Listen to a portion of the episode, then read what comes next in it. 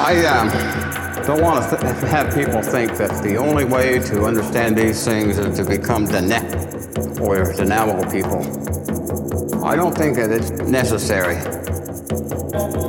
You can be Muslim, you can be uh, Buddha, or believe in Zen or any of the other uh, Middle Eastern type of uh, beliefs, or even Christianity. All things have a plan.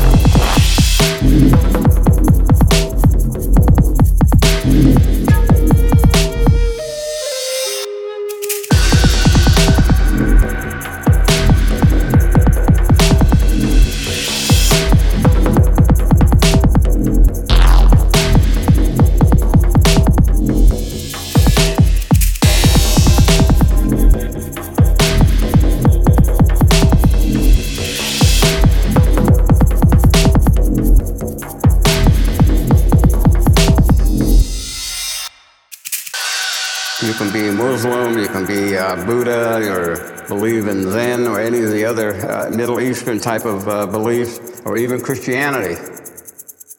All things have a plan.